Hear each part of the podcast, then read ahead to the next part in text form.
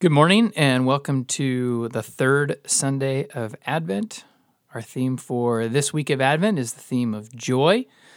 And as I reflect on joy, I have to ask the question if you've ever had one of those moments where things just seem so great, you almost think you're dreaming, right? The old adage, hey, pinch me, make sure I'm, I'm really awake. Uh, where life is so good that things almost seem surreal, almost like you're on the outside looking in and watching this beautiful story unfold before you. I think of a time a few years ago when Laura and I took our kids on a vacation to the island of Maui. And the whole trip, each day just went from great to even better. And each day it was kind of like waking up in this wonderful dream. Our kids had a blast. Uh, Laura and I completely enjoyed ourselves. And it really was just a wonderful vacation. I remember thinking at different times, I just, I can't believe this is my life right now. This is so, so wonderful when I look back on it now, it certainly seems like a dream, partly because it contrasts so sharply with the season of life that we find ourselves in now. If Maui several years ago was like a dream, 2020 has been probably more like a nightmare. And as we look at the story of God's people unfolding throughout Scripture, the Jewish people experienced their own nightmare seasons, uh, especially during the close of the Old Testament. Uh, the Jews spent around 70 years in captivity in Babylon. After their kingdom had been taken from them, they were herded off as prisoners of war. They were taken away from their land, and whole families were uh, taken away, or what was left of the families after fighting was taken away, and they were they were marched off. Uh, now I've taken my kids on a few nature hikes, little family enrichment activities, and I nothing could terrify me more than being responsible to keep them moving on some kind of forced march with a an enemy army all around me. I just uh, it's hard enough to get them to finish a hike. Um, anyhow, they they spent 70 years in Babylon, as the prophets had said they would. And I think sometimes we read over that in scripture, we think, oh, 70 years in Babylon, that's a long time. No, it really is a long time. A lot happens in 70 years. And uh, for the Jews, I imagine over the course of all those decades, as different generations are passing on, there's almost a fading memory of that time when they were an independent nation, fading memories of the good times that they had experienced.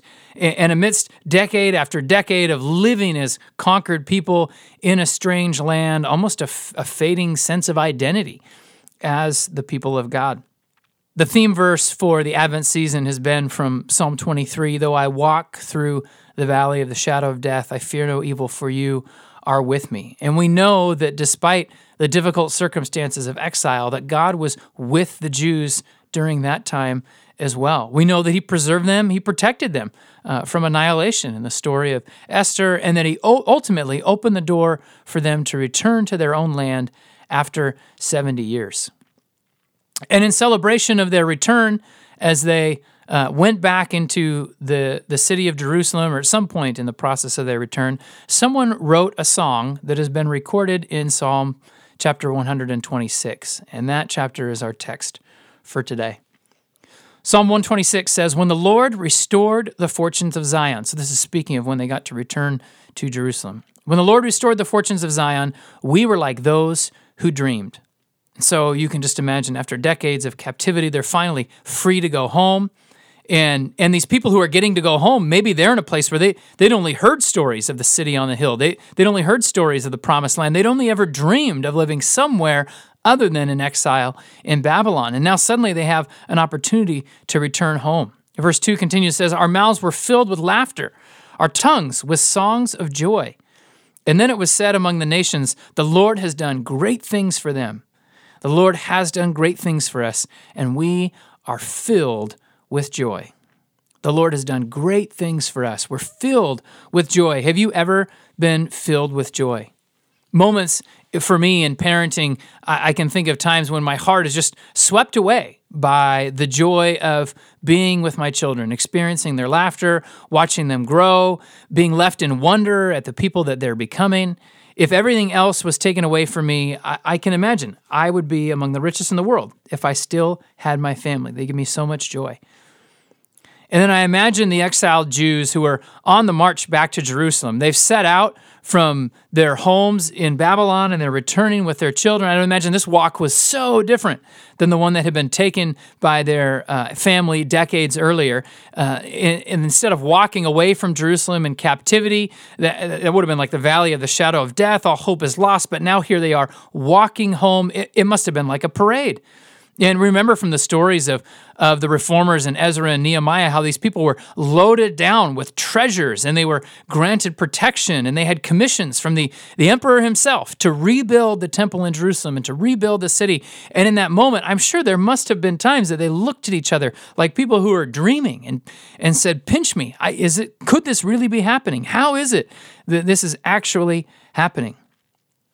I think this oftentimes can be the mark of God moving in the lives of his people. It can be an indicator when we find ourselves in a position where we reflect on the circumstances of our life and we say in, in, bewildered joy, I don't even know how this is happening. Things are falling into place, the right connections are made, the right resources have been mustered, and it all kind of happens in the nick of time and not without much maybe angst and and consternation as we're waiting for God to come through. I don't know why he tends to come through in the last minute, but you have these moments where you go, I don't even know how it's working out. I think one barrier for many of our modern families to experiencing these kinds of moments with God is just how much stability we have built into our society. You know, when was the last time that you cried out to God for your daily bread? When was the last time that you just knew, hey, if God does not come through for me, I am never going to make it? And kind of as an aside or a bonus encouragement in this sermon, let me just let me just say to you to to be thoughtful in the coming year of ways that you can uh, be setting yourself up to trust God. Risks maybe you can take, dreams that you could pursue, things that could not be realized without God's overt help in some way, without God showing up and intervening and creating that kind of an experience for you where you go, I don't even know how this worked out other than God is doing great things for me. Let's turn back to our verse for today. We're in verse 4. Uh, a prayer goes up. It says, Restore our fortunes, Lord, like streams in the Negev.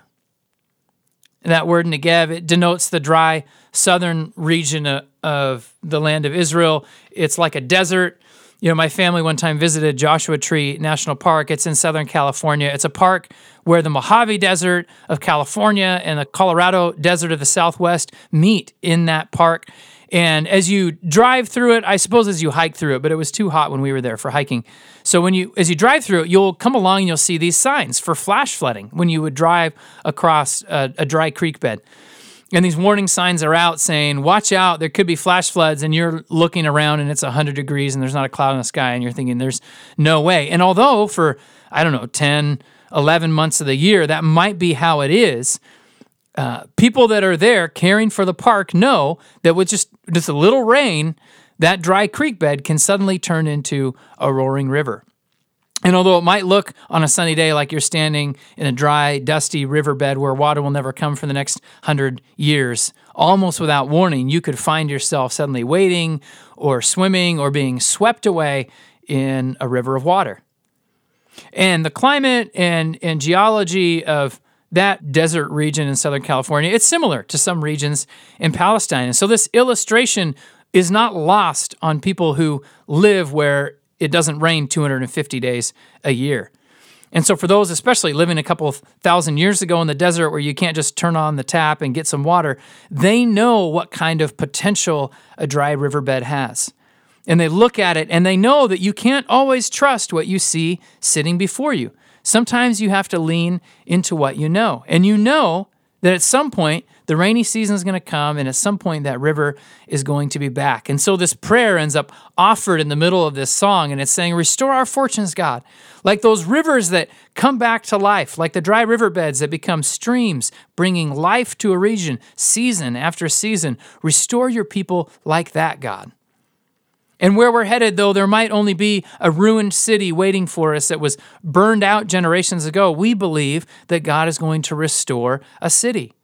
And we believe that although the temple's been torn down and destroyed and burned, we believe that God is going to restore the temple and He's going to restore His people. He's going to bring them back to life, just like those streams that pop back to life in the desert.